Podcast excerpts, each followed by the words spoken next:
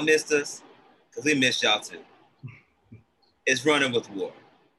Normally, Kyle will be taking over the show. Shout out to Kyle, who's our, our co-founder, lead editor, all the above. But this time, he's he's allowing me to run the show. So y'all stuck with me. It's your boy Joshua M. Hicks, who is also the co-host of In the Scope. Check it out every week, every Friday via WARR Media. And also check out a very awesome co-host for this specific episode of Running with WARR and Drew, the one and only. And we have a special guest, Ricky O'Donnell, who's been a, a guest and friend of the show as always. Appreciate you having having him on. And we got a lot to talk about because you know this is a we are a basketball a basketball group. This is a basketball show, but overall it is Chicago. So we gotta hope, hope we gotta talk about all things Chicago when it comes to hoops. But let's start off just for now. Just for now, let's talk about the NBA as a whole. Because the NBA as a whole, we like we talked about earlier, it's like 2K every year now. Like you always playing some type of big trade, you always have some type of big free agent acquisition. Something always goes down to where you you pretty much if you were a kid playing 2K and you wanted to stack your team, we found the best ways to do so through 2K. Now it's a reality. Um, there's a there's a whole bunch of trades that went down. You had CP3 trade that went down. The fiasco in Houston when you want to talk about James Harden wanting out to go team up with the big two over in Brooklyn uh, and Kevin Durant and Kyrie Irving. And aside from that, you want Russell Westbrook, Russell Westbrook to leave. And as of right now, dude's gone. He's a wizard. and the and the, I think I don't know if the trade itself is more crazy because the trade was a pretty much a superstar for a superstar with Westbrook being traded for John Wall. But let's start with that. Let's start with that trade because even though it's a superstar for a superstar, and some people may look at it be like, okay, cool, just a, a superstar swap. But for Houston's uh, sake, for me, I think this is actually a big time move for Houston because of the fact that you got Boogie Cousins there. Now that you got Boogie Cousins as your big man, who always wanted to play with John Wall, since they just like they did back in the Kentucky days, if he can stay healthy, John Wall is as healthy as, as and is is on point as many people are saying that it is. I don't know. You talking about a nice, you know, a, ni- a nice combination between John Wall and Boogie Cousins with James Harden as your other as the primary guy that's that that can keep you at least in the loop in the Western Conference. You know, it'll keep you afloat a little bit. So I think that's I think if anything, this really helps out Boogie Cousins. But let's start off with Drew. What do you what did you, what was your thoughts when you initially heard the breaking news, you know, of John Wall being traded to the Rockets for Russell Westbrook?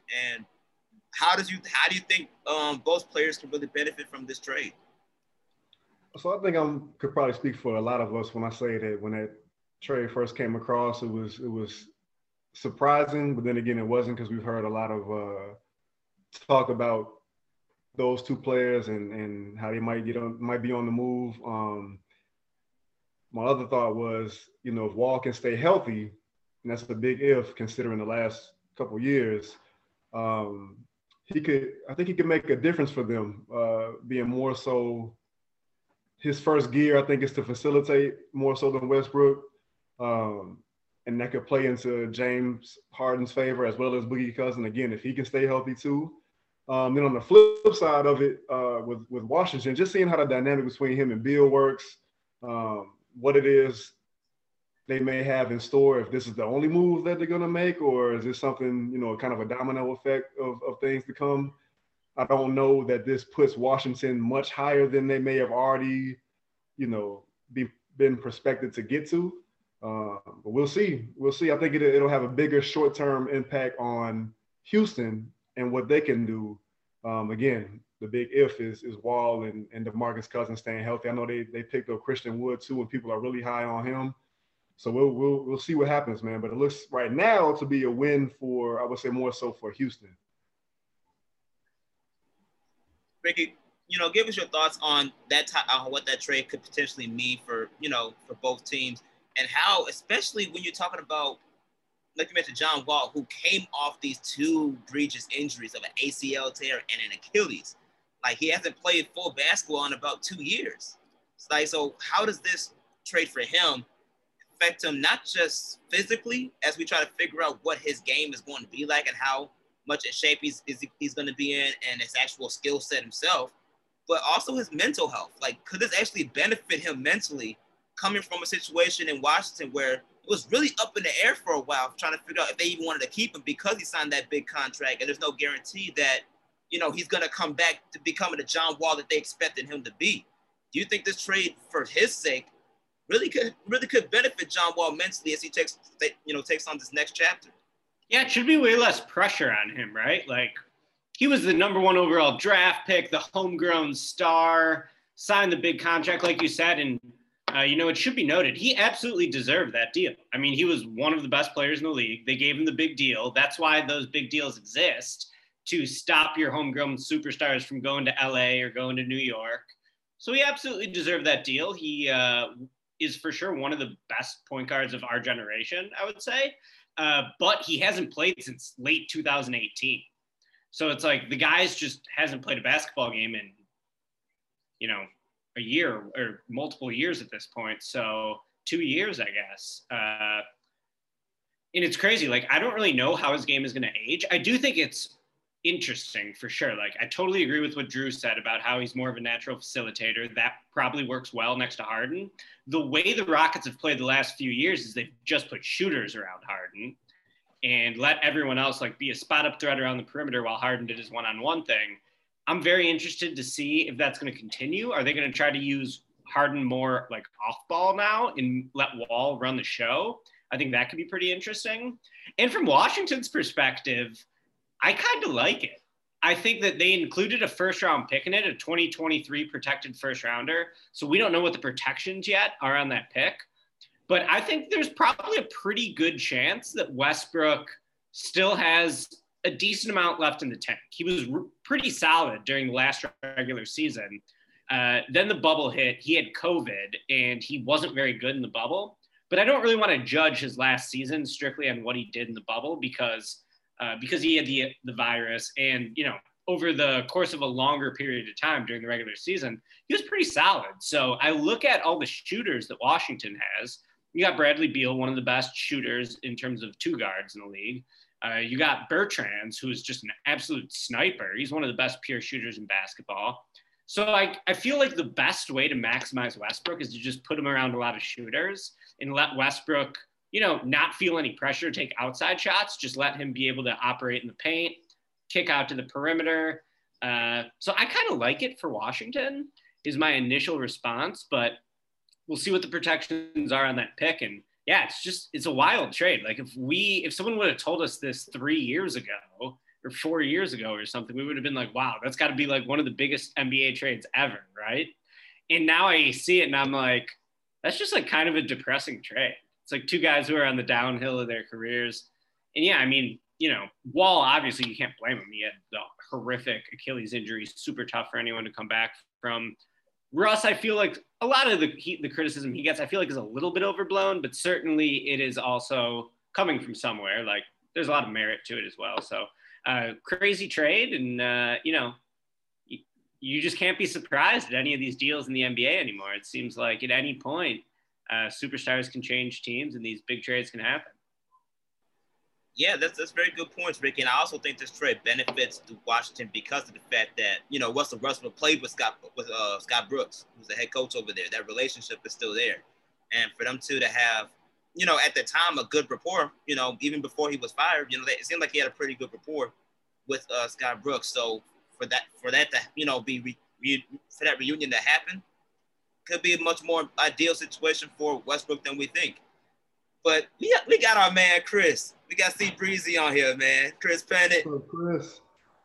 Good. Chris Pennant from one of the Running with WARR guys. Rocking hey. Joakim Noah. Had to do it, man. I feel you, man. I feel you. We're gonna we gonna we gonna touch on the Chicago legend in a second. But right now we're talking about the, the blockbuster trade that just went down between Russell Westbrook being traded to the Washington Wizards for John Wall in the first, and like Ricky uh, mentioned, a 2023, I believe, first round pick. Um, Chris, talk about what, how, how, basically, who who do you think one would win this trade? I think it's kind of even, depending on if the situations are right. But at the same time, you know, Drew and Ricky brought up great points regarding, you know, the health of John Wall, but how it can benefit him, especially with his relationship with Boogie Cousins.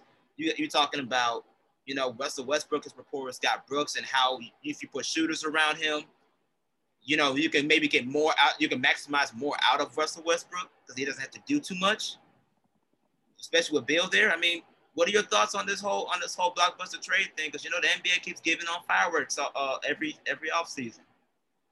Well, first and foremost, I'm not going to buy into the usual, uh, the typical analysis of win loss, right? Like you said, Josh, I think this this trade is going to pretty much even out for both of these teams, partially because they are, I I would put them possibly it, it right around the middle of contention for their respective conferences. Um, the Nets and Bucks are still better than the Wizards. Um, there's the the Heat. I think are still even better than the Wizards after this trade, which I know was kind of iffy with with their team. They're a good sum of parts in Miami, but nobody would really see them outside of Jimmy Butler as like a, a superstar, a downhill running, you know, a train running downhill. But I think those three teams at the very least are better than the Wizards still. But I like putting Russ back uh, next to Scott Brooks again. Um, and I, I, it's it's odd to say, but I like putting him next to Bradley Beal, if only because no matter what everybody said, that Wall Beal relationship was just so tortured, if not forever fractured. There was really no coalescing again for them. Uh, it's it's going to be difficult for Washington. Washington, I think, has been in kind of a tailspin since KD went to free agency, and everybody was hoping that he would come back to his his home base around Rockville, and he didn't. And they've been trying to kind of figure out where they can, how they can move forward best. And they haven't gotten to that point yet. We've just gotten a, a few great all-star shooting campaigns from Bradley Beal and not much else.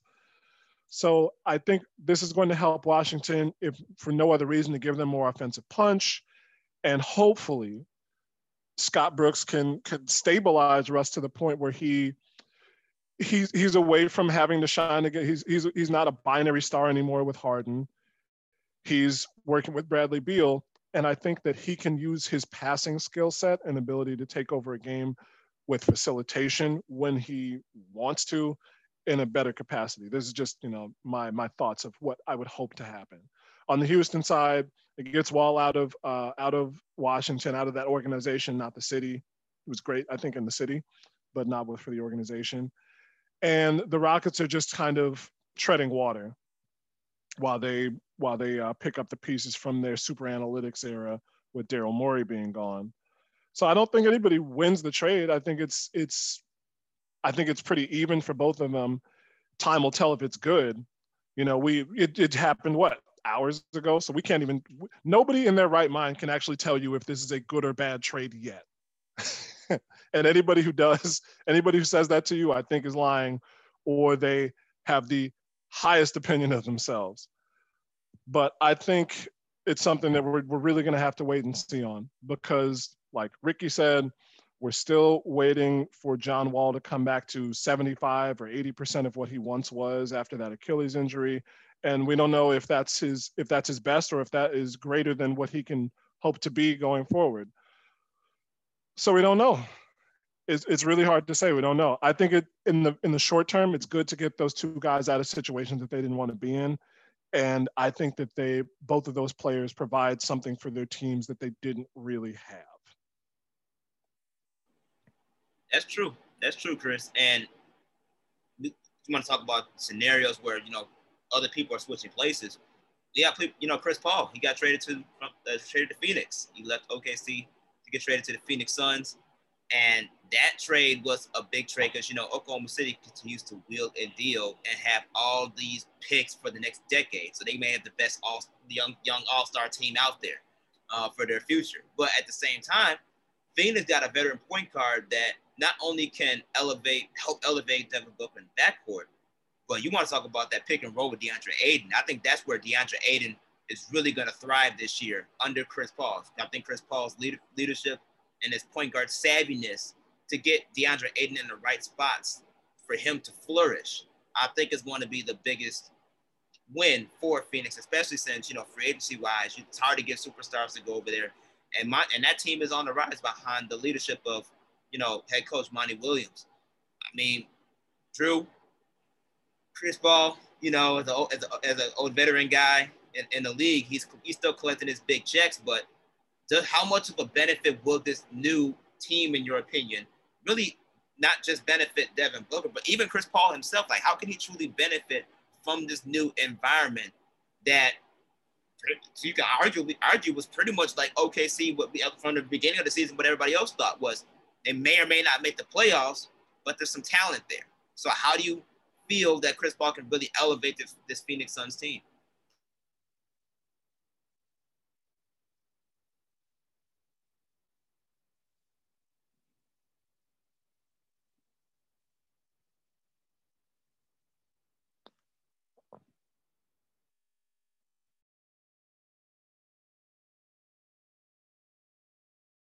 Sorry, guys.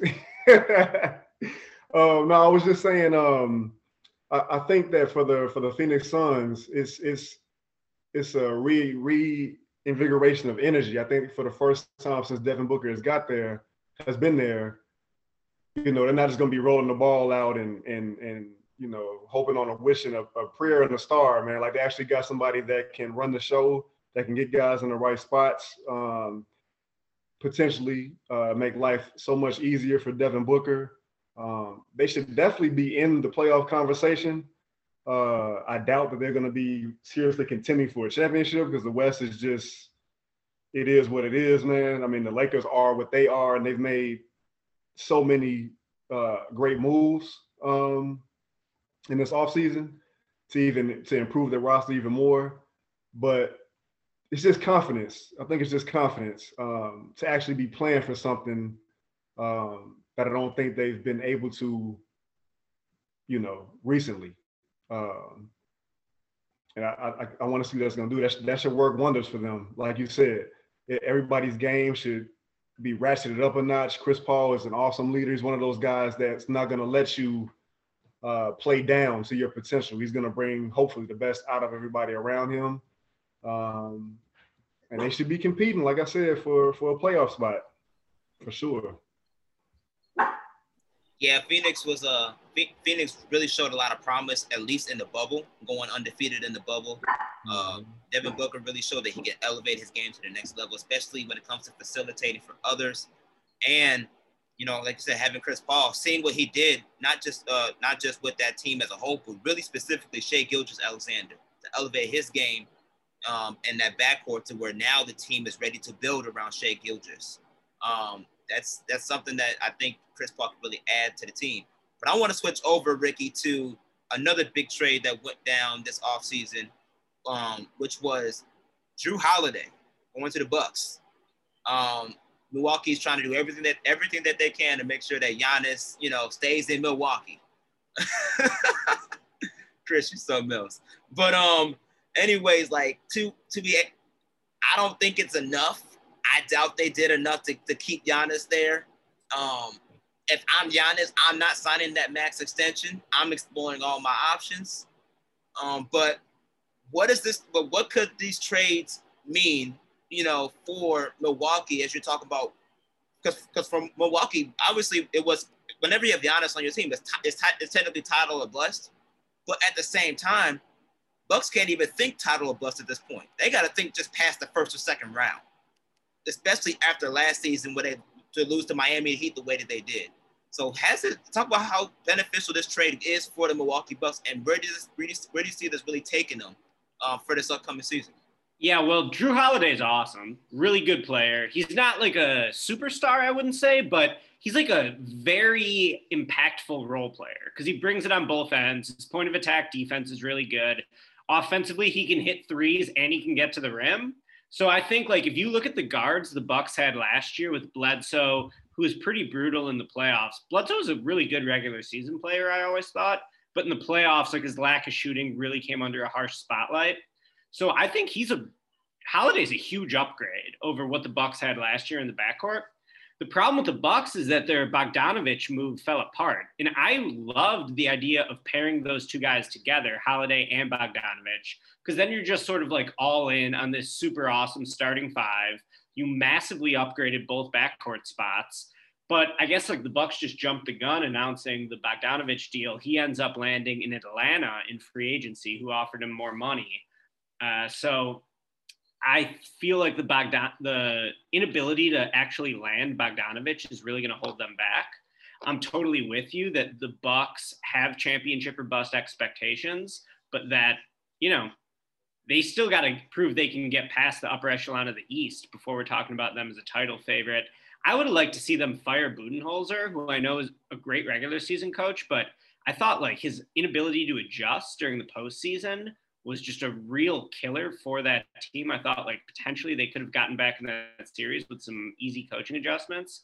Uh, so then, you know, the big question is how does it affect Giannis? Because the Bucks traded away all these future draft picks to get Jrue Holiday. They traded three future first rounders and two pick swaps, which is like in ridiculous amount to give up for Jrue Holiday. But you, the thinking is that well, if it gets Giannis to stay, then obviously it's a great move. Giannis is a once in a generation player. You do everything you can to keep him. I would agree with what Josh said that I do not think Giannis should sign that deal. But if I'm Giannis, I would actually do, and I haven't seen anyone talk about this, so I'm not really sure if there's like a CBA rule preventing it or something. But I would sign the shorter deal that LeBron signed, Kevin Durant signed, and Kawhi Leonard signed. Like when those guys were going up to free agency, no one ever said, yeah, they should sign the Supermax, five years, lock it in. Uh, instead, what they did is they took two year deals with player options. And I think that would probably be really beneficial for Giannis. For one, because it would just get the heat of free agency off his back this year. Uh, you know, just sign a one or two year extension. Don't sign the full boat. Say, yeah, I'm going to be here for the next year, next two years. And let's be honest, Giannis is all the power. Giannis is by himself more valuable than everything else associated with that team. So if I'm Giannis, I want to keep the team in the palm of my hand. I want to continue to pressure them to improve. And if it gets to a point, like, you know, you look at the Bucks supporting cast, Jrue Holiday's got a couple good years left, I think, but he is 30. Middleton is like 29, I think, at his peak right now for sure. Uh, Brook Lopez is what, like 33 or something? They have no more draft picks. They just traded them all. They don't have any salary cap space. They don't have any good young players, really. So if I'm Giannis, like, why would I want to stay five years there? But I do think there's a benefit to just being like, I'll sign a one or two year extension. I'll take the heat off everyone's back coming into this season, and then we'll figure it out from there. So uh, I'm with you that I I don't really think that the Bucks like I'm not going to pick the Bucks to win the title it would be I would love to see them come out of the East. I was rooting for them last year. It would be a great story. I'd love to see Giannis do it, but uh, they still got some holes in their team, no doubt. Not landing back Bogdanovich hurt, and yeah, I think Giannis's best move is keeping his options open. That's a, that's a smart idea for Giannis to actually get that maybe one or two year extension, get the max out of that one or two one or two years, and just and put pressure on that team. I mean, like, like you mentioned, LeBron has has is the king of doing that, to be honest with you. And you want to talk about LeBron, he's over here being real happy right now in LA because one because of their offseason moves, which includes a trade to get Dennis Schroeder to the Lakers from Oklahoma City. I thought that was a very underrated move for them.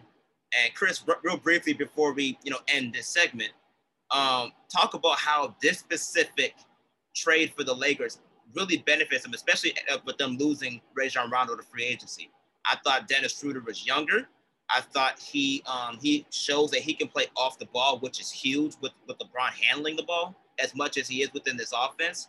And at the same time, he can he can score in, in any way you want. He's improved his three point shooting as well as the ability to get to the basket at, uh, at any time. And he's a dog. He has that aggressive defensive mentality. So talk about how much of a trade, even though it wasn't talked about a lot, but it's I think this was a very impactful trade for the Lakers to make if they want to, since they're going after this repeat. Yeah, Schroeder's been a nice young player for a long time. I think he's what we thought, or at least what I thought Reggie Jackson could have been. And it's it was a very interesting parallel since they were both on uh, the Thunder about the same time. But Schroeder, when Schroeder went to Atlanta, uh, coming off the heels of their Spurs East uh, tenure, was I think when he started to really come out of his shell as more than what he was, which was a speed demon who could, you know, make his way down the lane, get to the rim, distribute the ball fairly nicely. Like you said, Josh, he's a dog. I, I think there's still the lingering idea that European players are still somewhat soft from like the 70s and 80s. And so he disproved that. He's played through injury. He's put up nice numbers pretty much wherever he's gone. And he's been a good um, point guard who can start, can come off the bench at about the, and he's g- going to give you about the same. He's going to be about the same level of effectiveness.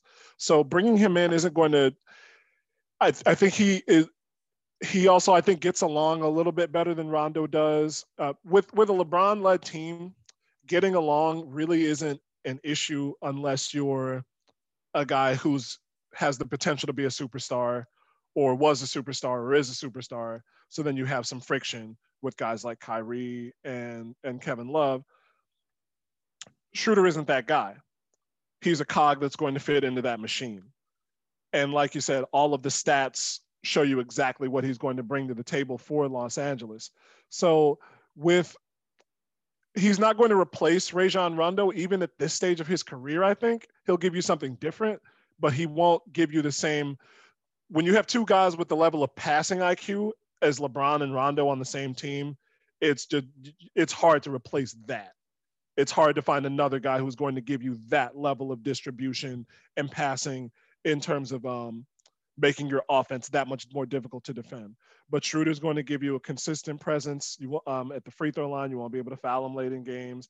You're going to have to check him on the perimeter because he can either shoot or get around you to the rim. And it's, it's pretty simple. He's he's a good guy to add. It's it's a very good under the radar uh, move. Yes, under the radar, but he's gonna have a handful if he thinks he's gonna be the starting point guard, like he said.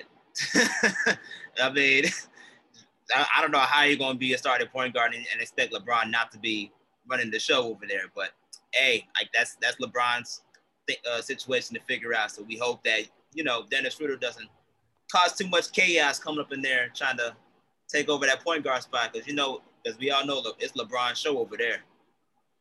Well, I, I think he's the guy. He's been around long enough to know who he is. Like he, um, he fed off Russ when he was in Oklahoma City with Russ and getting into that little feud with Damian Lillard. But he's not a guy who's trying to take all of the limelight at once, right? I, we haven't seen anything like that from Dennis Schroeder to this point, and he's at least five or six years deep into the league. So I don't think we're going to see it. It's got to be more than that. Was it seven? Seven years? Yeah, he was in the 14 draft, I think. One thing that's interesting about Schroeder is that he was on the Thunder last year, and they played a bunch of three guard lineups with CP3, Shai, and Schroeder. You don't really see NBA teams do like three point guard lineups like that, but they were awesome. They would like run everyone off the floor. They just had a lot of guys who could shoot, pass, and dribble. You know, you don't get that level of creation ability with three different guys on the floor on your team very often. And by the numbers, at one point last season, they were the best three man combination in the league playing together in terms of like net rating. So I think that Schroeder is going to be pretty interesting in LA because uh, he's not like a point, he's a point guard, but he's not like a point guard who's going to be like a main facilitator, run the show. Like LeBron led the league in assists last year. So LeBron's still going to be running the show, but I feel like Schroeder gives you just a little bit more off the dribble scoring ability than Rondo, but as Chris correctly noted, obviously he's not giving you quite as much passing or basketball IQ. Uh, but I really like the Lakers' moves this offseason. Like, full disclosure, last year I was a total hater of the Lakers. I picked them to lose to the Clippers in the conference finals. At the start of the year, I was like really down on the Lakers too. So I was doubting them the entire year. They totally proved me wrong. I was going to pick them to win the title this year, regardless of what happened, because they proved me so wrong last year. Uh, and I think they only got better. So it'll be interesting to see, like, you know, everyone was really clowning Danny Green, but he was still a pretty solid three and D guy, all things considered. His play definitely slipped, but like opposing defense is still respected his three point shot. His defense was at least adequate. So I do think that that's kind of like an interesting missing piece for them. Like, will they miss Danny Green? Probably not. Uh, but you know, you want three and D guys around LeBron, so uh, there's at least something to be said for that. But in general, I think yeah, in the West, Lakers, who's going to beat them, right? Like that's kind of what I'm thinking right now. Like I don't really. The Clippers didn't really make enough dynamic moves. I do like Ty Lue taking over as head coach there. I think that'll be an upgrade actually over Doc. I, I think Ty Lue will make adjustments and hold guys accountable, and think he's a, he's a really good head coach. But you know, I still think the Lakers got to be viewed as the favorites coming in. Yep, and you gotta and you and those are all good points, Ricky. Because after this quick little break, we are going to talk about free agency as well as Clippers news that broke out regarding trouble in Paradise's locker room. Interesting news with that. As and after that, we are going to talk about, of course, the Chicago Bulls and the moves they made this offseason from free agency to, to, to the draftees as we head up to training camp here in the Midwest. So stay tuned for that. We'll be right back.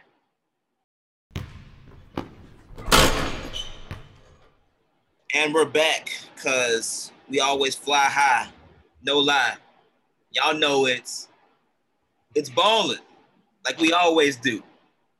With the running WARR segments, we got Drew. Gosh, you're too young for that dipset, man. Man, what you, man, look. it's a classic out here. Shout out to Jim Jones before he became, you know, Jim Jones. Um, we got Drew, we got Chris, we got Ricky O'Donnell. And this segment, we got to talk about free agency because fireworks with the trades took place, but free agency has some fireworks too. And Ricky briefly um, before ended the segment with how the Lakers made these big moves. Lakers are some dog. They they bold, G. One, how, how you gonna have one of your biggest moves to be going after the guy that plays for your crosstown rival? And that's some big stuff. I mean, you get Montrezl Harrell to come from Clipper Town to Laker Town. All the and I'm pretty sure all LeBron had to do was like, since they had the same age, was like, hey, Rich, get get get Trez to come over here. You see this ring? It has it says it, it, see this L. It's gonna say L on here for your Lakers. So you want to get this ring with me? You may want to come through. And they got him to slide through. Um, on top of other big other big uh, signings and the Lakers, they're deadly, man. They are going to be deadly. I thought they got younger. I thought they got um, more youthful, and they they they they built up that bench. They really built up that bench better than last year. So, Ricky, if you don't mind, man, starting this off, and you know going more in depth with the signings that you know the Lakers made this offseason, this they pretty much put themselves in a prime position to pretty much guarantee them a second championship. At least at this moment, that's what it's looking like. They're the favorites for sure. I mean, LeBron and AD, such an incredible duo. I totally agree that they have boosted the boosted the rest of the roster. Uh, they got Marc Gasol too, who I think can give him a good defensive presence. Uh, kind of thought Gasol looked a little washed last time we saw him. He's just not very quick anymore. That's okay for a minimum contract. You can still throw him out there. He could still be a, you know, sort of a different center than they had before. Like Dwight and JaVale were like lob options, guys who you could like throw the ball over the basket. They could come down, dunk it, get a rebound. Gasol is not that, right? Like Gasol is gravity bound He's not very quick, but he's a high IQ player. He's a pretty good shooter. He can shoot better than both those guys can. And he's always been an awesome defender. Uh, I think LeBron has tweeted that Gasol stole his uh, Defensive Player of the Year award. I forget what year that was, 13 or 15 maybe. So, uh, yeah, I, I, like what the Lakers did for sure. They also got Wes Matthews from the Bucks, so that's going to kind of be their Danny Green replacement. Is a three and D guy. Uh, I'm interested to see Chicago guy Talen Horton Tucker. Is he going to get any more of a role this year? Uh, he got a little bit of burn in the bubble, spent most of last season in the G League. Talen is still really, really young. Uh, even most of the rookies in the next draft class, them are younger than or older than Talen. So Talen was always like the young, one of the youngest kids in his class. Uh, I like his game though. I'm interested to see how he's gonna, you know, if he can add anything to them. And yeah, like, what do I know? Because I was totally wrong about this stuff last year, but it's it sure looks like the Lakers are the favorites this year. Yeah, and there's a lot of teams that um along with them that made some pretty you know interesting moves as well. And Drew, I'm I'm, I'm gonna I leave this thing up to you because the team that really really to me bolstered their chances at least to get back into playoff contention was the Atlanta Hawks.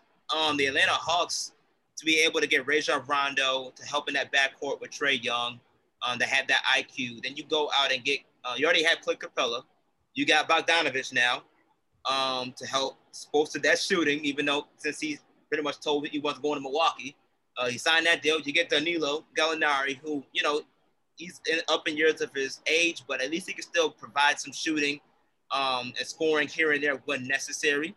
And you already have a, a strong young court, you know, with John Collins still being there. You still have um, hopefully a, a, a, diamond in the rough with Cam Reddish, um, who can hopefully take that next level. I, I, like what the I like what the Atlanta Hawks have done so far when it comes to bolstering uh, this young team. Um, what are your thoughts on the Atlanta Hawks and the moves that they made when it comes to when it came to this um this offseason?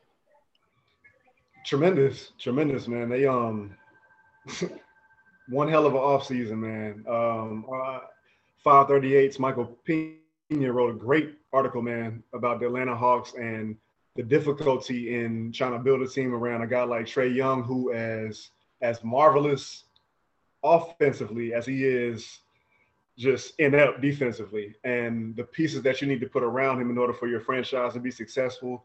Um, man, they they're just crazy deep, man. Um, I, I see. I'm trying to envision their their five like in crunch time, but they really have a lot of options. They can they can go really deep. Um, pick and rolls are should be, you know, their bread and butter. Um, definitely a, a playoff contender for sure. Maybe they can creep up into that five six range, maybe. Um, I'm a little salty that the Bulls let Kris Dunn go. Um, nice little defensive presence. Always been a Kris Dunn guy, man. Even though he gets a lot of flack for his offensive game, um, but it'd be interesting to see what what him and Rondo can bring to the table. One thing about Atlanta, though, um, I've heard it. I've heard a point made that their best players can't be on the floor at the same time because there aren't a lot of two-way guys. So you got to kind of figure out the matchups and, you know, should we go offense here or more defense here? Um, so that'd be interesting to see. Um, I made this point as well uh, for, for for brilliance and being sculpted in the mold of a of a Steph Curry. I always kind of temper my expectations for a team whose best player is undersized. I just don't see unless you got Clay and Draymond and Iguodala and Steve Kerr with you. I just don't really see you getting to a championship level. Um, maybe they'll prove me wrong, but as, when things shake out, I don't see them having the team that can get as far as the Eastern Conference Finals. I think they'll stop just shy of that. Um, what I'll be interested to hear what you guys think. I, I agree with you, Drew. Uh, I think they're at that. They they still have to crack the playoff um, level, right? So you can't start talking about championship or, or conference finals contender before you get to the playoffs. We've seen what Trae Young can do in his first two years. He's a great offensive presence, but you're right he's inept defensively. That's something that he's got to work on, but he's never going to be. He he probably won't ever be all t- all NBA um, defensive team. Um, if he makes third team, I'd be very surprised. But when you get a guy like Kris Dunn, who they've had their little battles back and forth, and you know, Ricky, you, you brought up three guard, uh, three guard, or or three say three guard lineups where all of the guys on the floor are one guards you could have a situation where at any given time you put Trae Young next to Kris Dunn and have him guard the best and have Kris Dunn guard the best perimeter player and take a lot of uh, stress off of him in terms of that in crunch time. Man, I just saw that they have Tony Snell, and as as as much as it hurts Bulls fans to think about Tony Snell, he still can play good defense for you. I think past that, it's it's hard to see where they'll shake out because as much as people get, keep giving Danilo Gallinari money, it's kind of like Gordon Hayward. Some of that you can't put entirely on them because they get hurt. But even in the NBA where that's worth so much money, are those guys really worth the money that they're getting paid? Like, are they going to bring that much level of are they going to make their teams that much better to equal the the amount of that contract? I don't know about it. I'd say that more for for Bogdanovich because we've seen what he could do on a exciting yet still lackluster Sacramento Kings team. I think you could see it. I think we see that with Clint Capela because I'm still upset that the Rockets decided that he wasn't worth their time.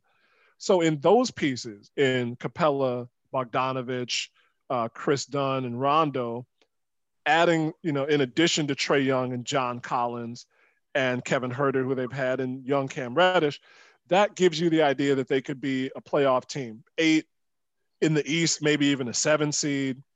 But they're they're going to have to figure out how to build up an identity around, uh, you know, how do they how do they build around Trae Young? It's different than it's obviously it's different than um, Giannis, who in 2014 was still growing into his body, but was already a player on the rise. Trae Young has, hasn't cracked his ceiling yet, but it's unlikely that he's going to be too much more than a dynamic long range shooter with great handles who can get to the rim and hit free throws. You're not going to see an opening up of his defensive game. You're not going to see an opening up of his back to the basket post game. So you have to put guys around him who can play defense and bang in the post, you know, outside of just John Collins. Yeah, that, those, are all very good points. And we'll, we'll just see with Atlanta because, you know, the other teams in the East both made some pretty decent moves as well. Um, the Philadelphia 76ers got better. Daryl Morey didn't waste no time when he got in when he got in that position. They made some pretty big moves in bringing in Danny Green and other and other components that can actually bring shooting to help out Ben Simmons and Joel Embiid. And not and Brooklyn's still Brooklyn. I mean, even if Kevin Durant is 80%, that's still that's still a lot better than a lot of others that are 80% with those type of injuries. You know, so to have Kevin Durant still there and Kyrie Irving and the new and improved Nets, I mean, to be able to come out of the East or even get into the East is going to be difficult. But I, I must transition to this because this new the news broke out today about how there's a lot of discrepancies that took place within the uh, the, the Clippers locker room, a lot of issues um, and chemistry issues that that are becoming viral, even to the point where Paul George is having his opinions on all the smoke podcast, talking about how bad the Clippers were on the court, and then you have people behind the scenes talking about how Paul George is one is one is one of the two players on that team that you know just getting all this special treatment, and Kawhi's calling off practices and pretty much telling players he doesn't want to play in certain moments of games and stuff. And I'm just sitting here like, we literally thought that the Clippers at one point, at least I was one of those people, like Ricky mentioned, I was one of those people that thought the Clippers going to win the title. Mm-hmm. I, I, I, really thought they were stacked with, you know, that lineup, especially when you talk about a bench mob with Trez and Lou Williams coming off that bench to go with that starting five. I thought that was going to be, I thought that was it. I thought Clippers going to actually come back, take the title, actually make it a rivalry in LA when it comes to championships and that because they actually can win one. But it just seemed like it turned into another fairy tale. It's like you know, far, far away from Shrek. that's like that's how I viewed the Clippers with this whole thing. And it's like, I don't know, I don't know what's going on, man. So, Ricky, as someone, you know, you've been covering teams, you always heard stuff in locker rooms about stuff like this happen. What was your first reaction to hearing the news of the Clippers pretty much literally living the LA dream of drama in their in, in, in their locker room from not just the from not just the players, but even up to the you know the coaching staff and the criticisms that come behind all that. Yeah, for sure. I think that uh, you know everyone's ripping Paul George for his comments on all the smoke. I thought he was just being really honest. I mean, he said he's like, "Yeah, we were up three-one. We thought we were going to win the series. They won the next game. Still thought we were going to win." So we didn't really make any adjustments. It did sort of seem like he was throwing Doc under the bus a bit, but they didn't make any adjustments. So they make the coaching change. Ty Lue is an assistant for them last year. I think Ty Lue is going to be an upgrade over Doc. I really like Ty Lue. I thought he did some good work with the Cavs back in the day. So uh, they also made some moves on the edges of the roster. They got Ibaka, which I think could be a pretty good, you know, big man who can shoot for them, still play a little defense. Uh, they got Nicolas Batum, who could give them maybe a wing presence. He's at sort of the end of his career. Uh, they also got Luke Kennard from the Pistons, who I don't love, but he's kind of interesting. He's a young guy. He can really shoot. Maybe he can play off Kawhi and PG. So they still obviously got a ton of talent. Uh, they have to at least make the conference finals, or oh my God, they're such a huge failure. Like after they got knocked out in the second round last year. Also, Kawhi can become a free agent again whenever he wants after this season. So it'll be interesting to see if Kawhi like wants to spend his whole career there. I would assume he does. Uh, but you know, they had a they had a pretty big flame out last year, and obviously a lot of drama around the team. So it's pretty clear that like Kawhi isn't really comfortable being that like very vocal leader on the court. That's fine. I mean, you want your best player to be your leader, but you know, not everyone is going to be comfortable enough in their own skin to do that. Not everyone's wired that way. I kind of thought the bigger problem with the Clippers is that all of the sort of lower tier players also weren't like great leaders. I mean, you had Pat Bev, who I love, but he's like a fiery guy. I don't really want him being my leader. And you got Lou Will, who's kind of just a bucket getter. Harrell was playing for a contract last year, kind of came up short in the bubble. So I'm looking at that team like I would have switched it up even more. I probably would have got rid of Lou Will and Beverley because those are still good guys. They probably got some trade value. Like, see if you could just get some new pieces in there that complement Kawhi better and that aren't going to be like mad at Kawhi when he's showing up late to practice or just choosing not to play. Uh, like Kawhi obviously gets preferential treatment.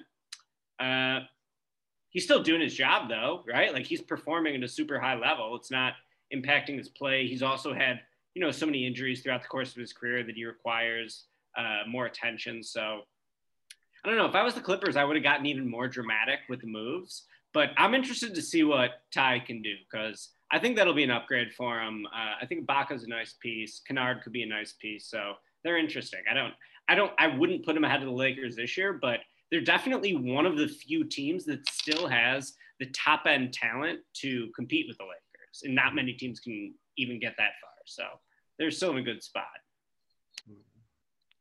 Drew, I, I, don't want to take time away from you to comment on that because it's important and I want to hear what you have to say, but I just want to take like 60 seconds to be pissed off. Can I do that? please, sir, please let it out. The let Clippers out. sold us all, man. I've said this before and I'm going to say it again. The Clippers sold us. All of us who love what LeBron James does off the court, but love hating him on the court, the Clippers sold us out. They didn't even get to him. They didn't even get there. It's like a movie where you're you're seeing. It's like if Game of Thrones was Stark versus Lannisters, and the Clippers were the were the Starks, and all the Starks just got killed before the last season. That's what the Clippers were. they they they got smoked by by my man Euron Greyjoy, aka um, Jamal Murray. They went out like absolute trash scrubs. And that's the wild thing is is realizing that Ricky, you're right they still have the talent with the assemblance of guys that they have that they are the best challenger. I think they're the I think they're after last year, I would call them uh, 2A, 2B with, with Utah or Denver, depending on what they do, because they failed in such a dramatic way. They were up 15 points in the third quarter with a 3 1 lead. There is absolutely no way with that collection of veterans and that coach that you lose that lead in the semifinals. But they did. And it, and after that, I am no surprise. I'm, I'm not surprised at all about allegations of of this and that and the other, whatever going on. You know, we thought it was just Lou, Lou Will going to get some wings. It was way more than that. I, I Kawhi, I'm not gonna I'm not gonna say that Kawhi Leonard is not a, a, a, great player. I'm not saying he's not a superstar. I'm not saying that he hasn't locked LeBron up in the past and he could do so in the future.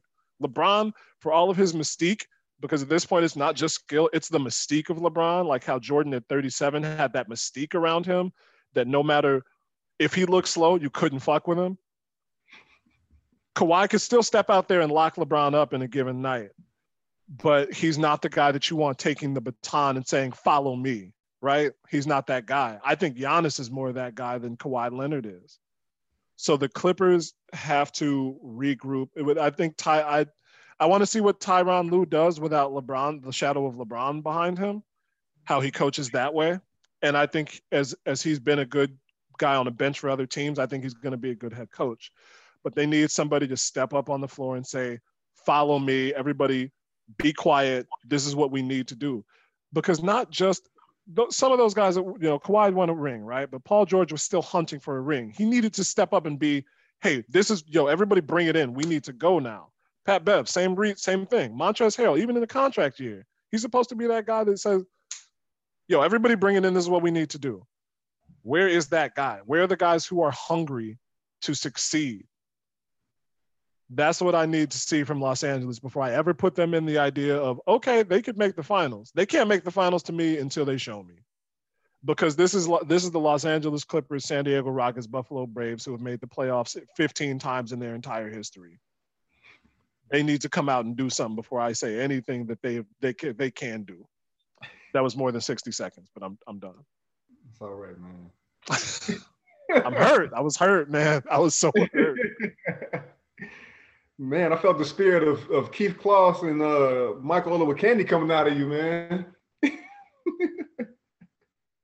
all, all I want to add, I mean, how can I follow behind that? All I want to add is that I just don't understand Paul George, man. He's so smooth, so gifted, so athletic. Even after that gruesome injury, I just don't understand what's not clicking with him, man. Um, and I feel like he has to figure it out at some point. He's just too talented not to.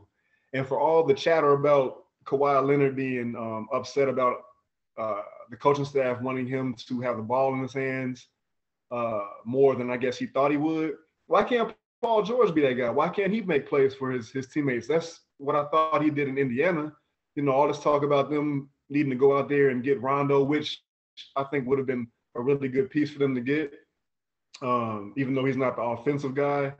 Why can't you? Why can't you run your off? Let you know. Let let um, Paul George facilitate the offense. I don't. I'm just. I don't get it, man. And I hope he figures it out. Maybe getting married kind of settles things down for him, and he's able to kind of hone in on his craft more, or whatever it is. I don't. I don't want to, you know, make it seem like this guy doesn't work hard or want to win, but just something has to click, or else he's going to be his generation's version of Lamar Odom without the championships with Kobe.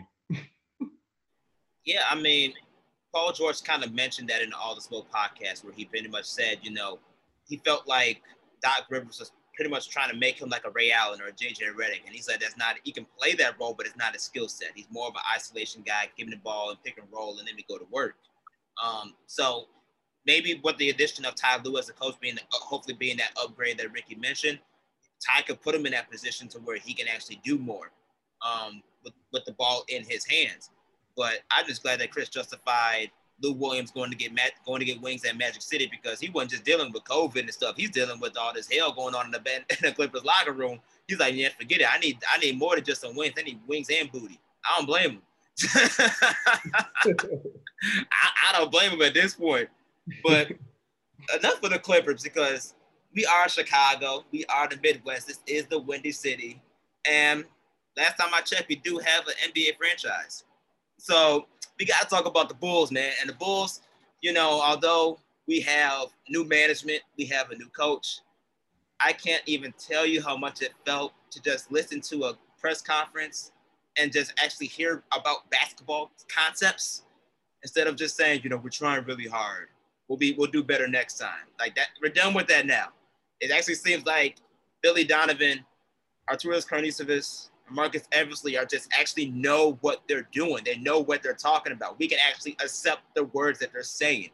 And I want to I want to shift this conversation uh, with starting with Ricky because you know Ricky has been closer with the team, and the fact that the Bulls made the move that they made, especially at draft night. I'm not gonna lie, you said Patrick Williams. I'm like, who the hell this guy is? Like, I don't know who he is. Like, he was just someone that kind of came out the blue.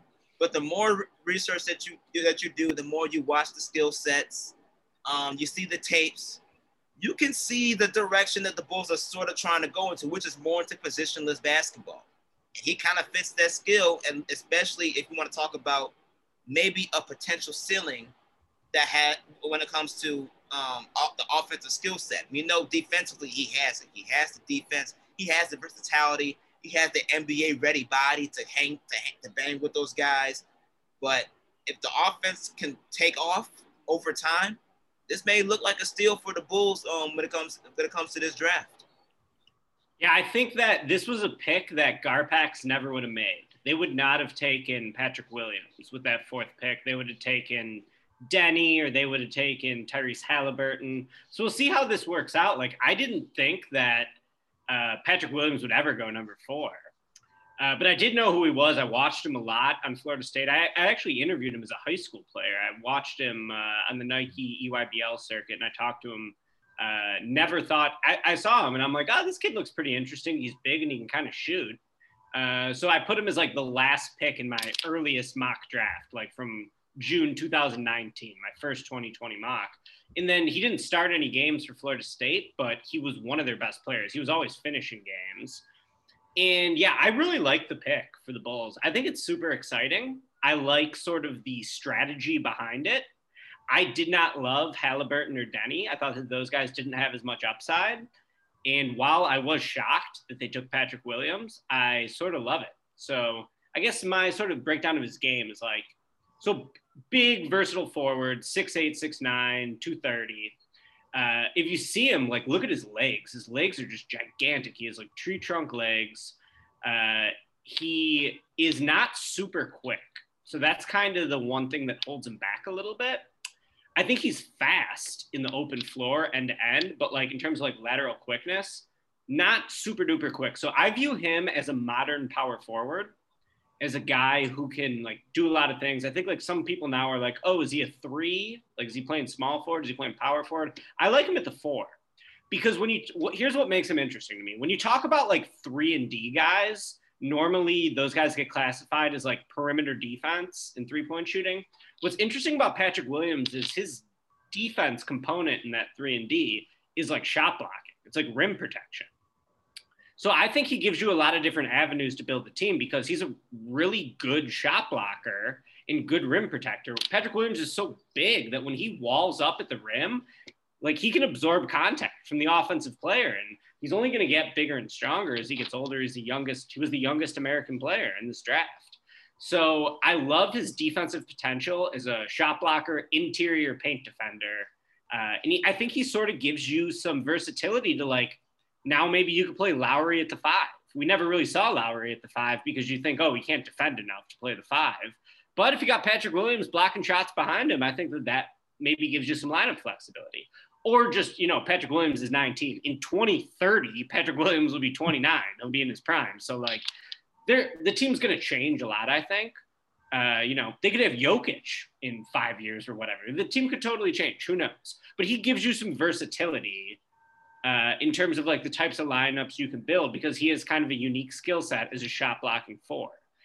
His offense, I think, is really interesting because I think he has a path to being a good player, whether he's like a big time scorer or like a medium time scorer. I still think he could be a good player either way. Uh, I think most likely he you know, you could project him as like a, a mid-level score, like not a high volume score, not a primary option. So like that's one path, right? Where he's still a pretty good player because I think he's a smart player for sure. Uh, one thing everyone says about him is he has a high feel for the game. And of course, the thing the Bulls keep mentioning is that he played point guard in high school. So you like watched him at Florida State. He like didn't have a lot of bad turnovers, seemed to be a willing passer, seemed to be a smart passer. So I think that'll play. He can kind of shoot. So, you know, you think what is his offense going to look like early? I think he's going to stand in the corner and hit catch and shoot threes. And I think when teams close out on him to try to defend that shot, he can go by him on the baseline and try to finish at the rim.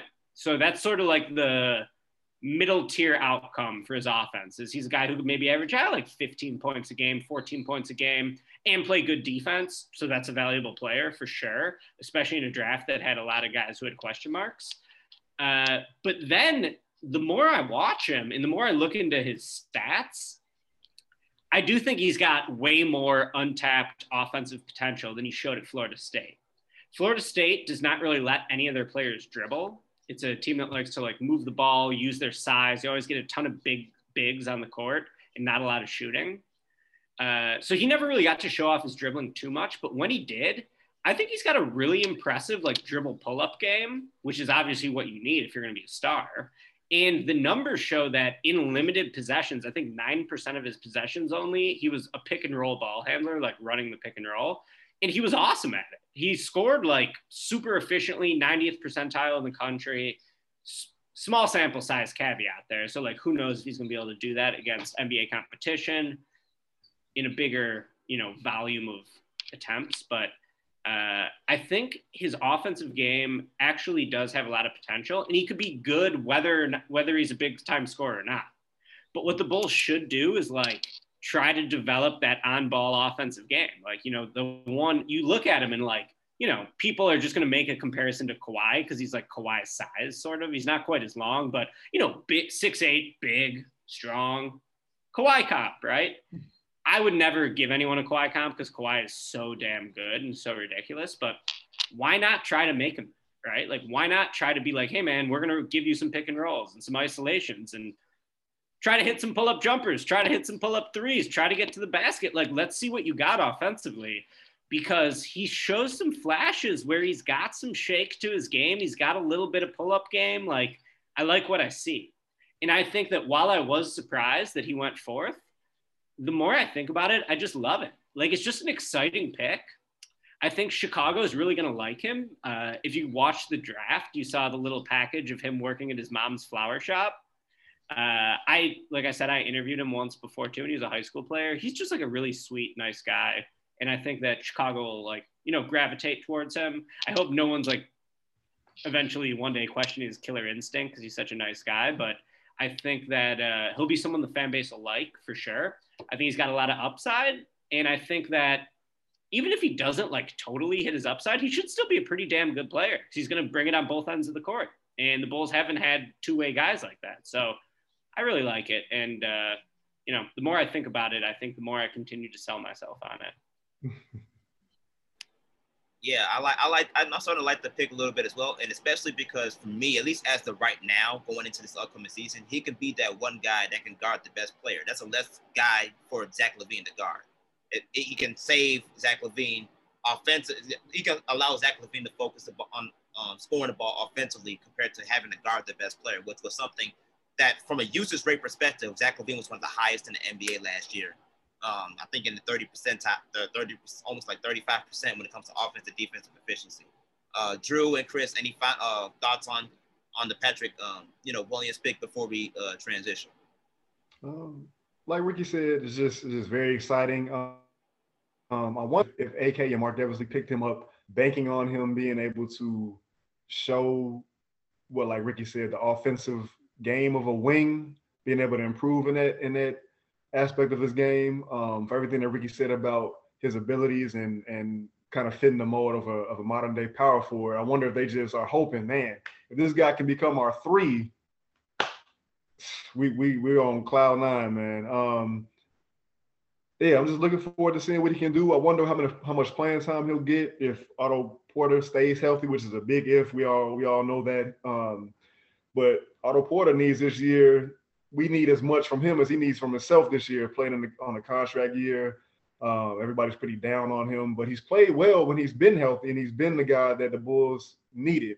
Um, so just kind of imagining uh, what it's going to look like going forward. Um, looking forward to, to seeing these guys play.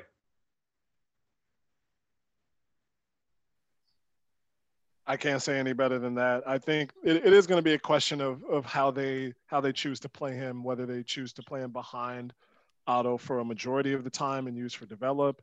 Uh, unless I miss something, Thaddeus Young is still on the team, right? So there's there's minutes there that have to be picked and chosen. We're we're not going to see him out of the gate. I think uh, the last guy I can recall like this, where not not so much of of high ceiling the Bobby Portis when people were like, well, what are we going to get from him? Let's see him play. It took a while for him to get into the rotation. And I think it was, uh, I want to say December before we saw really significant minutes from Bobby Portis. So I would be surprised to see the same thing here. Um, the only thing I'm worried about is Chicago fans roasting him. Um, like the, the people you know who roast just to do it, like uh like Mola Luther King about about the flower shop stuff, which I thought was cool. I thought it was nice, but he might get roasted a little bit until he starts dunking on people's heads. But otherwise, I like Patrick Williams. Um, I I think he does have the potential to be a lot. Not not a superstar, but an all-star. So I, I look forward to seeing how he develops. That's all. Yeah, and when I said that I thought he was a four and not a three, I think I should clarify. I think he could play the three on offense. I guess like when I look at guys' positions, I usually say your position is who you defend. So I view him as like I want him close to the basket on defense, like providing some shot blocking than like standing on the perimeter. Because you did definitely see him get blown by at times by quick guards. Uh, but I think offensively he could play on the perimeter for sure, and hopefully he could be like a wing on offense, and then on defense he could like you know give you a little paint protection. So yeah, I think that you guys both added great points, and uh, yeah, what what do you guys think in terms of like Lowry versus Carter? How do you guys sort of look into that? Because I feel like now you got Pat in the mix. We can maybe talk about this next segment too, but I'm just curious how, how you sort of divvy that up. Do you still like both of them? Do you think they're going to need to make a choice? Yeah, we'll, we'll, we'll talk about that in the next segment um, for, for time's sake. But I, I want one real real briefly, uh, Ricky. I want to bring up this small maybe uh, pitch of a question to you. If for based more, I think about what your analysis on Patrick. Do you actually think that he could really be the next Luol Deng? That'd be really good. I mean, that'd be awesome if he had as good of a career as Deng, two-time All-Star. Like, yeah, Deng was sick, so I think it's possible for sure. And here's the thing: the game has changed so much just since Luol was on the Bulls. Like now, if Luol was coming into the league, he would definitely be a stretch four, right? He'd be a perfect stretch four because he was so long, could shoot the three. He never played the four on the Bulls. He played the three with two traditional bigs, right? Like that team did not have a lot of shooting. Like I was watching some Noah highlights today from a game they beat the Heat in 2014, and it was like so different. Like an so epic, different. an epic Noah performance, super fun game. But the Bulls had like 66 points in the fourth quarter, and like it's like, dude, now you just got to put up more points. You got to, you know, high, faster pace, more shooting. You're not selling out for offensive rebounds as much, which the Bulls were awesome back in the day because they would just gobble up every offensive board. So yeah, I think Luol Deng is a good comparison. And if he turned out to be that, that'd be awesome. It's so wild how much the game has changed in six years. Yeah, man. But that being said, we're going to transition, but continue with more Bulls talk as well as some college hoops. So stick around. You don't want to miss it. All I was all I was going to add is that I remember, and I, am going to take a slight shot at the um, the assembled kind of media media um, expectations. I recall when Lovie Smith uh, was was fired or his contract wasn't renewed, whichever one it was, and Mark Trestman was brought in with the Chicago Bears. One of the things I remember hearing or reading, either on the score or or in the newspaper, was that Halas Hall was much more forthcoming. People, media felt much more that think that information was much more open and and and forthcoming. They, they seemed like they felt more um, welcome or or informed or or just like you know that people wanted to see them there more, which that's not really what you want or need. I know your job is to inform the public. Like our job is to analyze and inform our listeners, right? That's at the base root of what we do. But it's not inherent to having a successful team so it kind of, I don't, I can't say much about Karnisovas or Marc Eversley at the moment. There hasn't been much other than the draft. There hasn't been much in off-season free agency, which I, I didn't expect much. The Bulls are still trying, they're trying to pick up an identity and to figure out what they want to do with the guys that they have, what they can do with the guys they have. But I'm honestly a little heartened by the fact that they were cloak and dagger before uh, the draft Jerry Krause was cloak and dagger too. Um, he he was paranoid to the point of fanaticism, but he put a successful team together. For, for, for that point alone, I'm looking forward to what they do next. Yeah, that's, yeah, that's true. I mean, that, that's true. I mean, I think if anything, they're like you said, this is to be a trial year for them anyways because short season, um, the ideal situation to actually evaluate your talent was shortened. um, especially since we know Arturas has a really scouting type of background when it comes to this evaluating the talent. So he probably wants to give this whole season just to evaluate to see what he has, as well as prepare for next season where you're gonna have a lot more cap space to actually make a lot more moves. Um, 2021 is supposed to be a bigger free agent pool, especially when you talk about from superstar talent. Um, so I think he's trying to, you know, just play things close to the chest and really see what maybe he can do next year. Um, especially with all that money that he that they're going to have, you know, with the expiring contract for Otto Porter, um, or even try to see if they can make some moves at trade deadline um, with that contract, um, just to see what they can get in return to help aid the Bulls moving forward, which could be a potential asset for the future, depending on what they want to do. Um, so I think you know this, this this is this is one of those you know trial and error years, um, and just really see what's going to happen next. But I want to transition to the conversation of uh, Lauri Markkanen and Wendell Carter, because um, before in the in the segment, uh, Ricky brought that up, and that those two players together, um, like Drew said, they haven't really had that much time to play together. Um, Lauri has been in and out of the lineup with injuries as well as Wendell. It seems like Wendell has becoming as starting but slowly to get the, the, the title of injury prone, which is something that we, as Bulls fans don't want to see, um, especially as the number seven pick. So there was, was rumors circulating about him actually being a trade package, especially when to talk about what trying to draft James Wiseman. So I really think that Wendell Carter's future with, is with the Bulls? I don't really know. I think what's really keeping him there, honestly, is Billy Donovan because he sees a lot of Al Horford in him, and he's a player that he coached in college and saw from we and we saw flourish in the NBA over time. Um, so I think that's what's really keeping Wendell, you know, in Chicago right now is the fact that Billy Donovan can maybe bring out an Al Horford type of player, more out of the Al Horford type of role in Wendell. But I, but if that doesn't happen this year, I won't be surprised if you know they move off of him, um, especially you know in a league where big men, especially that can shoot the ball effectively and stretch the floor. Um, if Wendell can't do that, I won't be surprised if they move if they move him um if they move on from him because that's seems it seems like that's part of the direction that the Bulls are going to. Yeah, I like Wendell. I would like, but you know he's he hasn't lived up to my expectations for sure. Like like you said, he's never going to be. He's always going to be undersized for a center, and he's not like a big time jumper. So he kind of has to be a skill guy because he's not like big and explosive. So he has to hit threes. He has to be a good passer. I liked him because I thought he was really skilled when I watched him at Duke and I saw him in high school too. But he hasn't really proven it yet. I do think he's proven that he's damn good on defense. Like it's really tough to be a good defensive NBA center at 20 years old or 21 years old. How old is he right now? He's currently 21. He turns 22 in April. So he's so young, right? Like I still think he's got a bright future. But here's my whole thing, and I'm curious what you guys think with Karnisovas. It's like, yeah, this is an evaluation period, but also the clock is ticking.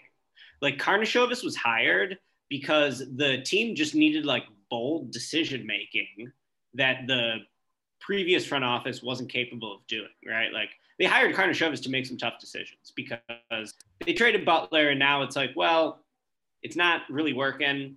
Maybe it will work in the future, but it doesn't seem like even in the best case scenario for the Bulls' current roster, I don't think they have that much upside, right? Like they just don't have a star level player. They don't have a Ja Morant or you know someone who's really going to be the centerpiece.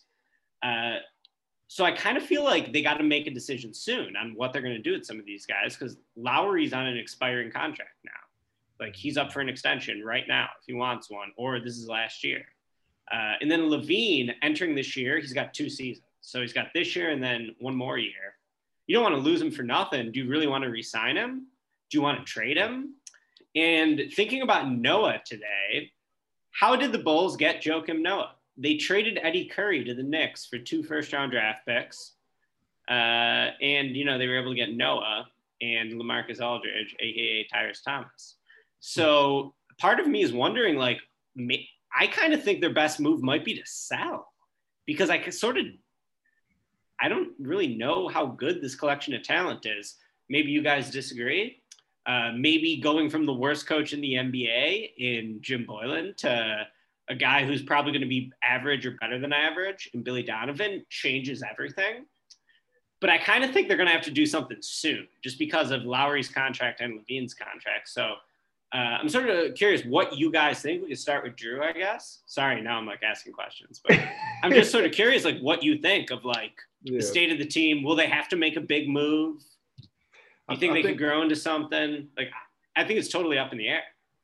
So I feel like I'm, I'm battling my heart and my head, and you just said the things that are kind of in my head. In my heart, I really just want this team to stay healthy so we can see what they can do.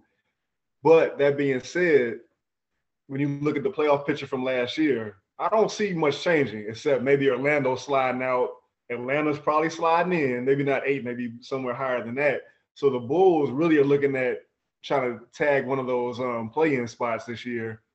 And do we really want to be in that basketball purgatory of we're not good enough to win a championship, but we are good enough to, you know, take a game or two from the first the first seed in the playoffs every year? We don't want that either.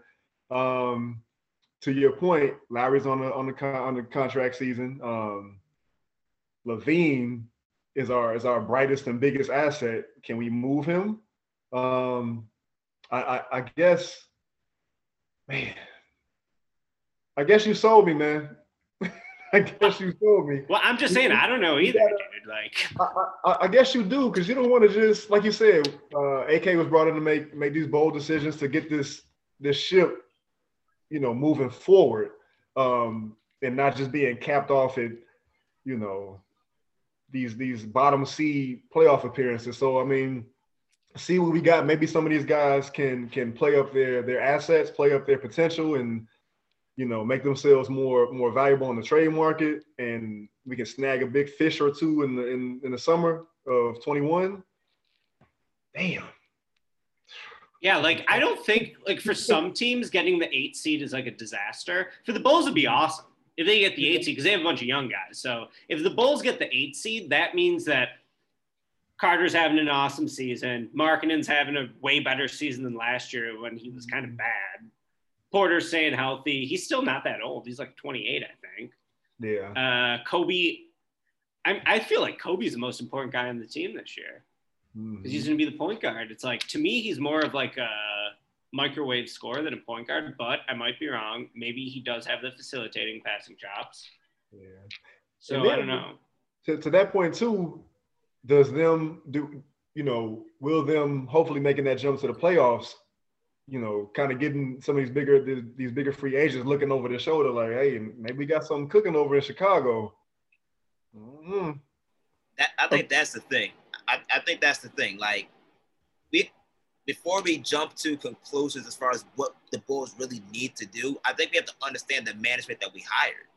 Arturas Karnisovas has the scouting background, and he's known for developing talent. Most of the time in Denver, that, tel- that talent was developed through the draft. You drafted you drafted Jokic, you drafted Jamal Murray. Um, the, the only biggest free agents you really got over there was Paul Millsap and Jerami Grant. I mean, those are guys that are they'll give you, you know, good talent, but they're not superstars. They're more like the Jrue Holidays, where they can impact the game, but they're not gonna be the life and death of your team making a like going to the championship or not. So, because that's what we know of him during his time in management, you have to wonder if he's gonna make some of those same type of moves in his current position now. And I think the pressure of Chicago from Chicago from fans from the fans' perspective and the fact that you do not have a playoff winning head coach and who's proven to work with superstars as well as young talent, I think if anything, that's going to just put added more pressure towards Arturas to really actually make those bold moves, if anything. Because I think I think at this point he may be looking at it as like, okay, this is a development year. We got to see how much of a development process we're going to have from now throughout the end of the year once we figure that out, and based on whether they both made the playoffs or not, I think that's where, if anything, you have to utilize um, influence of Billy Donovan. You have to utilize influence of Mo Cheeks. You have to use uh, influence of Marc Eversley, who have these big names in the back of their pockets from connection perspectives to bring more talent to the city. Because at the end of the day, Chicago's not going to thrive unless you have a superstar. That's just the, that's just the reality. You have to. Have, Chicago is meant to have superstar talent. And the only way you can, and you can get, and because Chicago is a city that it is, you can get it in various ways, whether it was free agency, whether it is trade. But at the end of the day, your young talent has to progress because that's what we are right now. We are a young talent that, that have potential to progress. And I think by the time the trade deadline comes around, they'll figure that out because, like you mentioned, if you want to trade Zach LaVine to a contending team like the Nets and make them a third star and get valuable assets back, now you're talking about a different length. Now you're talking about, you know, other young talent that can help push this thing moving forward in a different way than you originally thought as, that, as from Zach LaVine being your first option. So I think those are the understanding the management and the history behind of where they came from and what they're uh, what they were a part of can really actually help see their mindset of where they're trying to go, but also still show promise of where they can go. Um, that's that's just something some things we have to consider. I think I, I don't think you're going to see them swing on free.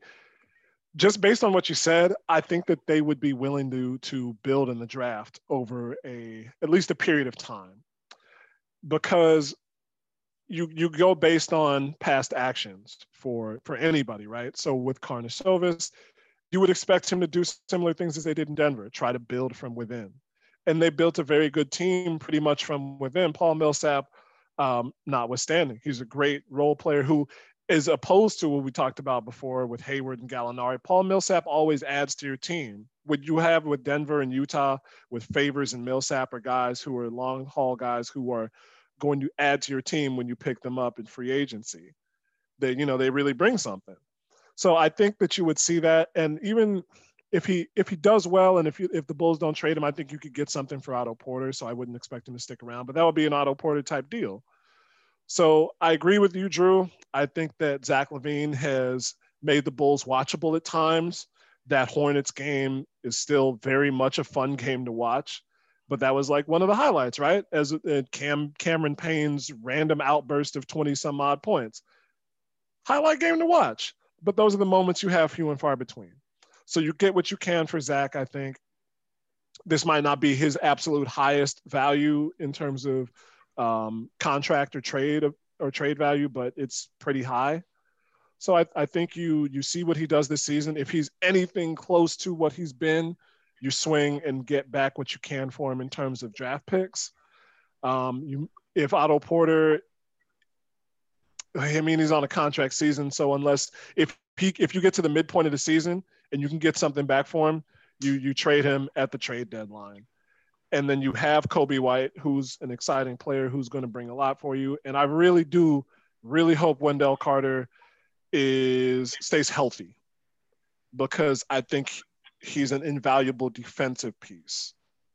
That's what I, I really like. I, I think that he can step outside and shoot at some point, but injuries really have set him back but defensively, what he know what he knows how to do, and his desire for it is very hard to replace. I don't want to put it up against like you know if you had to keep him or Lauri or Patrick Williams, but I I really I really want him on the team. So, but I don't look at Karnisovas to add big time free agents um, just for the sake of doing it. I think that they would rather build through the draft or um, what they can get in terms of just like not necessarily two-way guys, but lower lower radar trades. One thing I think is interesting coming into this year, or coming into last year, let's say, I was like, I think people who know my Bulls coverage know that I'm typically very negative. I want, I basically just wanted to get Garpax fired, and we got Garpax fired, so that's all I wanted. Yeah, what do you, what do you do now, man?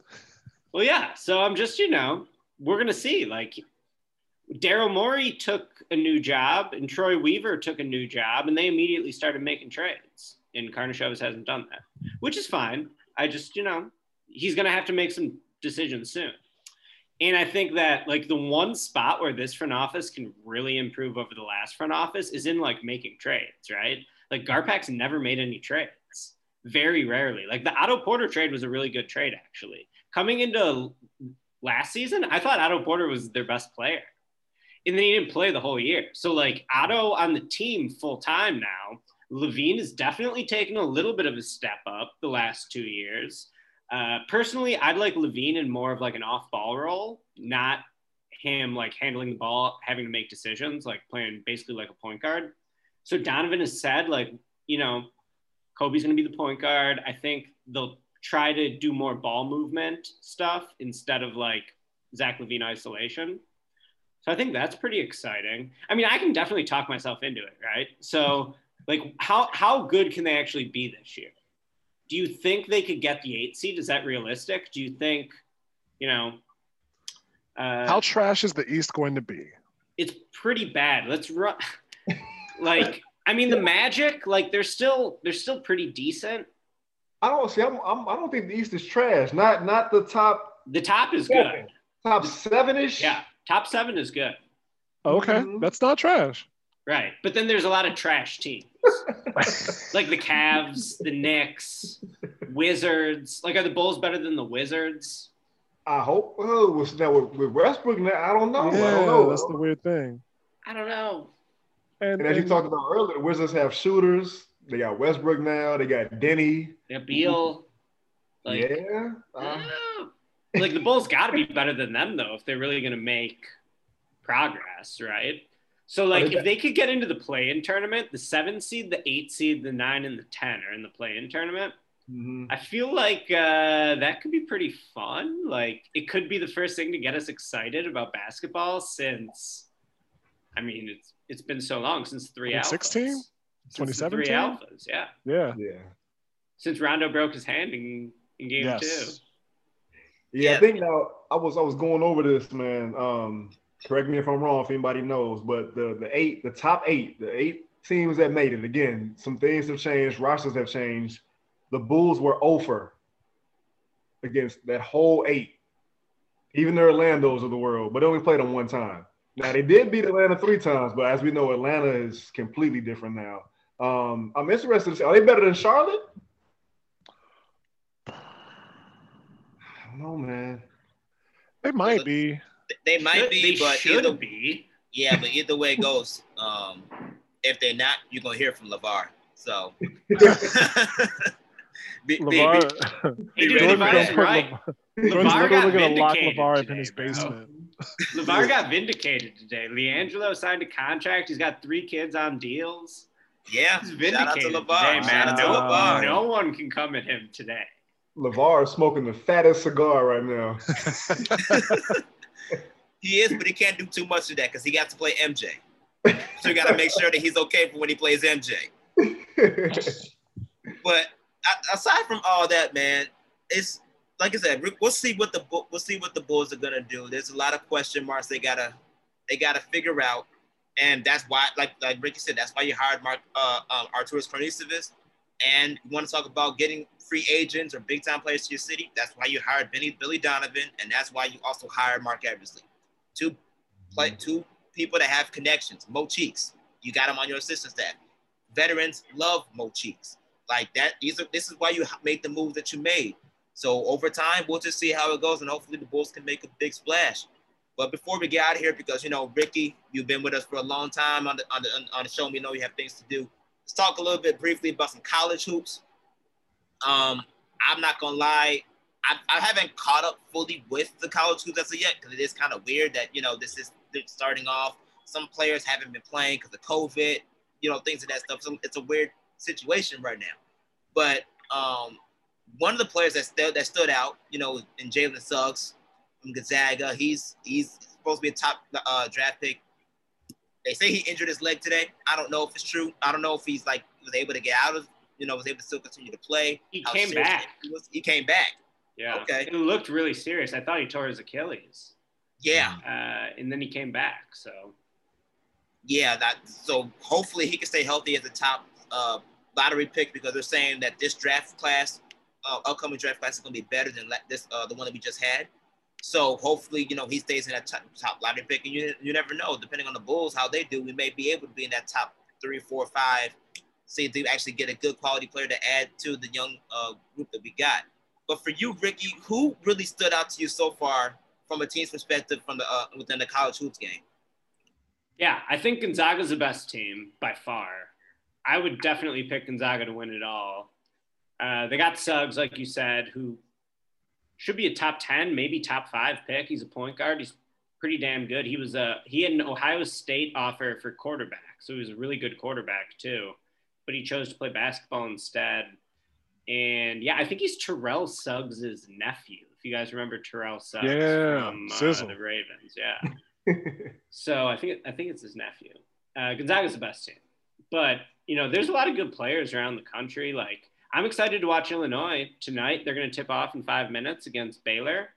Baylor has a very good college team. Like they don't have a lot of big name pro guys. They do have one All American, Jared Butler, like who could maybe be a first rounder. We'll see, uh, depending on how good he is this year. But uh, Illinois, I think, is interesting. Like they haven't been this good since they had Deron Williams and Dee Brown, probably, right? So you got a Chicago kid in Ayo Dosunmu as their star. He came back for his junior year. I thought he was going to be a one and done, and here he is as a junior.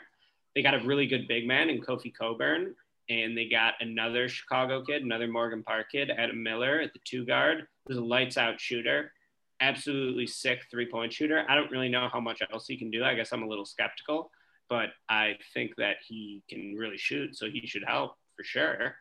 And uh, yeah, they got some good players. They did lose Alan Griffin, Adrian Griffin's son, who I thought was their third best player last year. He transferred to, I believe, Syracuse. So that's a little bit of a loss. But Illinois, uh, they're fi- number five in the polls right now. They're number 19 or 21, I'm sorry, in KenPom, which is like the stats rating that I tend to go by. Uh, so I'm not 100% sold on them. You know who else they have? They have Frank Williams kid. If you guys remember Frank Williams from 2000 Yeah, Frank Williams was my. I love that dude. out of Peoria. I mean, he was getting hyped as a top five pick, and then he came back, and he kind of like his draft stock sort of went down the next year. But they got this kid, uh, Da'Monte Williams, who's a wing for them. He might even start, I think. So uh, I want to see him against Baylor. Like, are they actually legit? I don't know, but maybe they are. They're definitely better than they've been in a long time. Kind of comes down to you know Ayo and then everyone else too. So uh, they're going to be fun locally. And then, yeah, in terms of NBA prospects around the country, like the best kid is Cade Cunningham at Oklahoma State. Total stud. He reminds me of Jimmy Butler, actually, or maybe like Luka. These are like ridiculous comparisons, obviously. Right. That's so. That's, that's so ridiculous, different. ridiculous, ridiculous comparison. So I don't know if he'll ever be that good, but that sort of is the level of he's going to go number one. Like that's the level of prospect that, you know, I'm just comparing those two guys like big ball handlers, right? Who can also score, get to the line. So uh, he's really awesome. And then behind him, there's probably like six, seven good looking guys. We'll see how they develop and uh, who actually becomes the number two guy. There's a couple dudes in the G League this year. Uh, Jalen Green, who was one of the most hyped high school prospects, super mega athlete. Uh, and then Jonathan Kuminga, who was the top rated junior and he reclassified. And now he's, you know, in the G League, he's getting to the league a year earlier.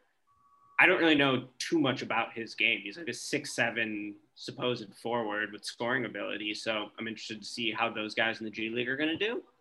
Uh, and yeah, I'm. Uh, it is weird to have college hoops back, and it feels a little dirty for sure because like the virus is not under control, and these kids are out here. Games are getting canceled. DePaul's got COVID going through the program, so they haven't played a game yet. So it does feel a little weird. Hopefully, everyone can stay safe.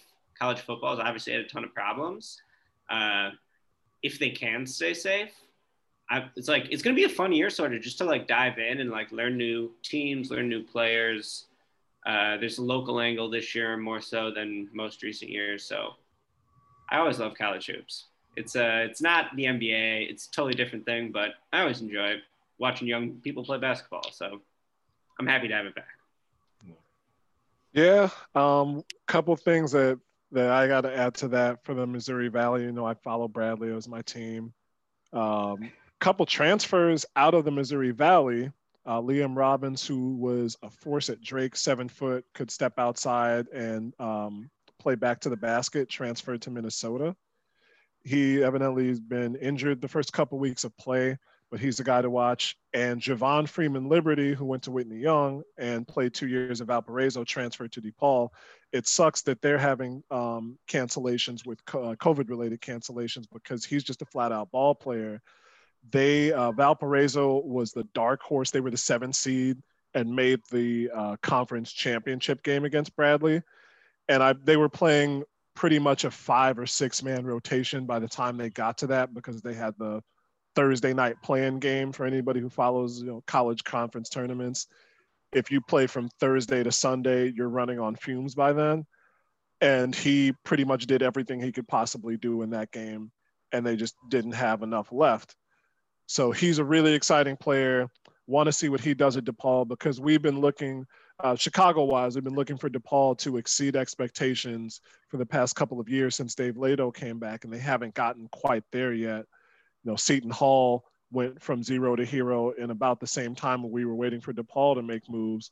So I want to I want to see I want eyes to be on Javon Freeman Liberty, uh, having watched him the past couple of seasons playing my team.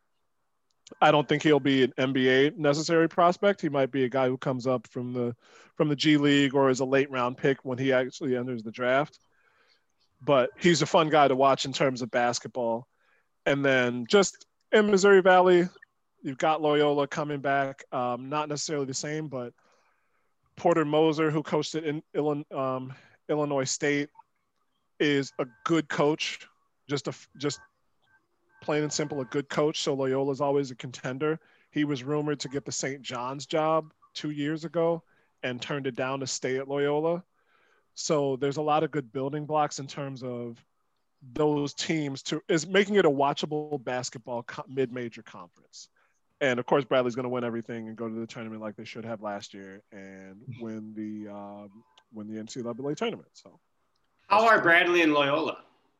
What are Bradley, their rosters looking like? Who, who are their Bradley's, best players? What do they look like? So you got Elijah Childs, um, a Can, uh, Kansas City product, uh, left-handed stretch four. He I he's their best player after um, Daryl Brown graduated last year. They had like a uh, spark plug five nine guy who just would could score from pretty much anywhere. But Elijah Childs is their best player this year. He is not a three point shooter yet, and he's in his senior season, so he's not going to really be a three point shooter you'd expect. But he is a good rebounder good touch, can score at the rim with either hand. Uh, the Brian Wardle's their coach. He went to Marquette, played with Dwyane Wade a year or two, and he had some trouble coming out of Wisconsin Green Bay for how he ran the program. But he's gotten Bradley back to being what they should be after a few years of turmoil. And then they've got uh, a three-point shooter out of where is I think he's from Finland, Ville Tal- uh, Tahvanainen they got a couple of prospects who came in and transferred in. Um, Terry Nolan.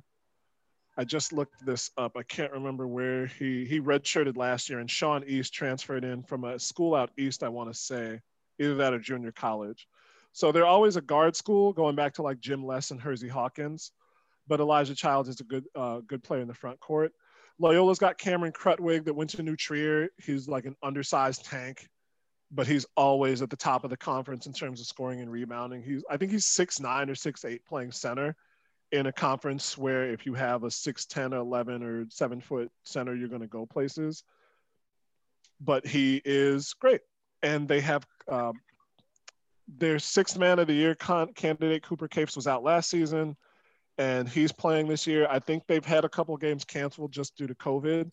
And then Northern Iowa, who's always one of the, t- the top two or three teams in the conference actually lost their first three in their um, holiday tournament. AJ Green, not related at all to the football player, is their best player. He's probably going to be in the NBA draft and picked in like the top 20 when he goes in. He's lights out shooter. So I'm really surprised that UNI is 0 3 to start.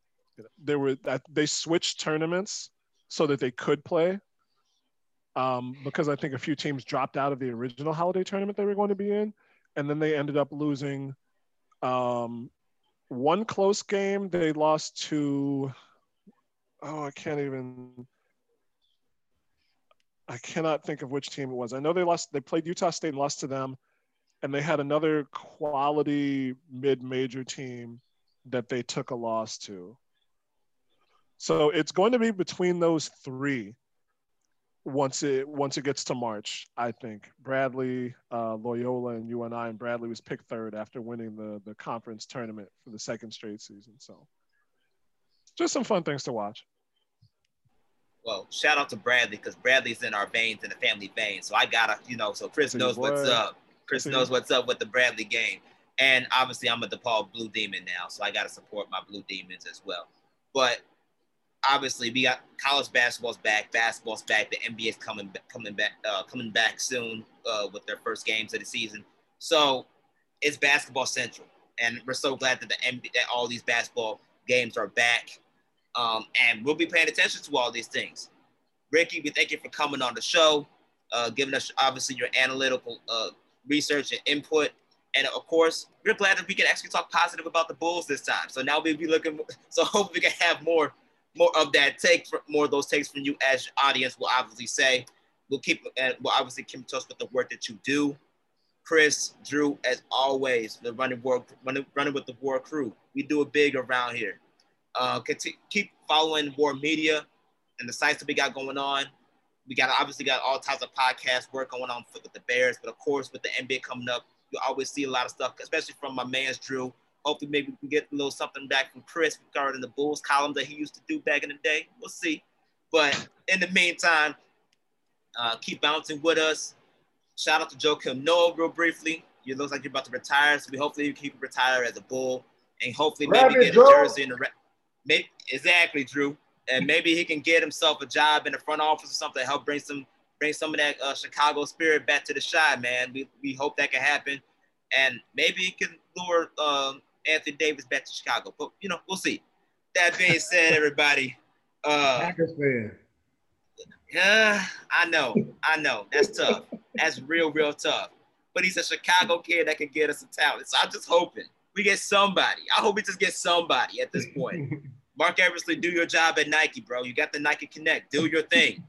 Um, but stay bouncing, keep balling, but at the end of the day, you know, we're going to do the same over here as we continue to give you the best insight in and out of all things NBA, all things college sports and basketball, especially within Chicago for your Bulls, man. So keep bouncing with us and y'all stay safe.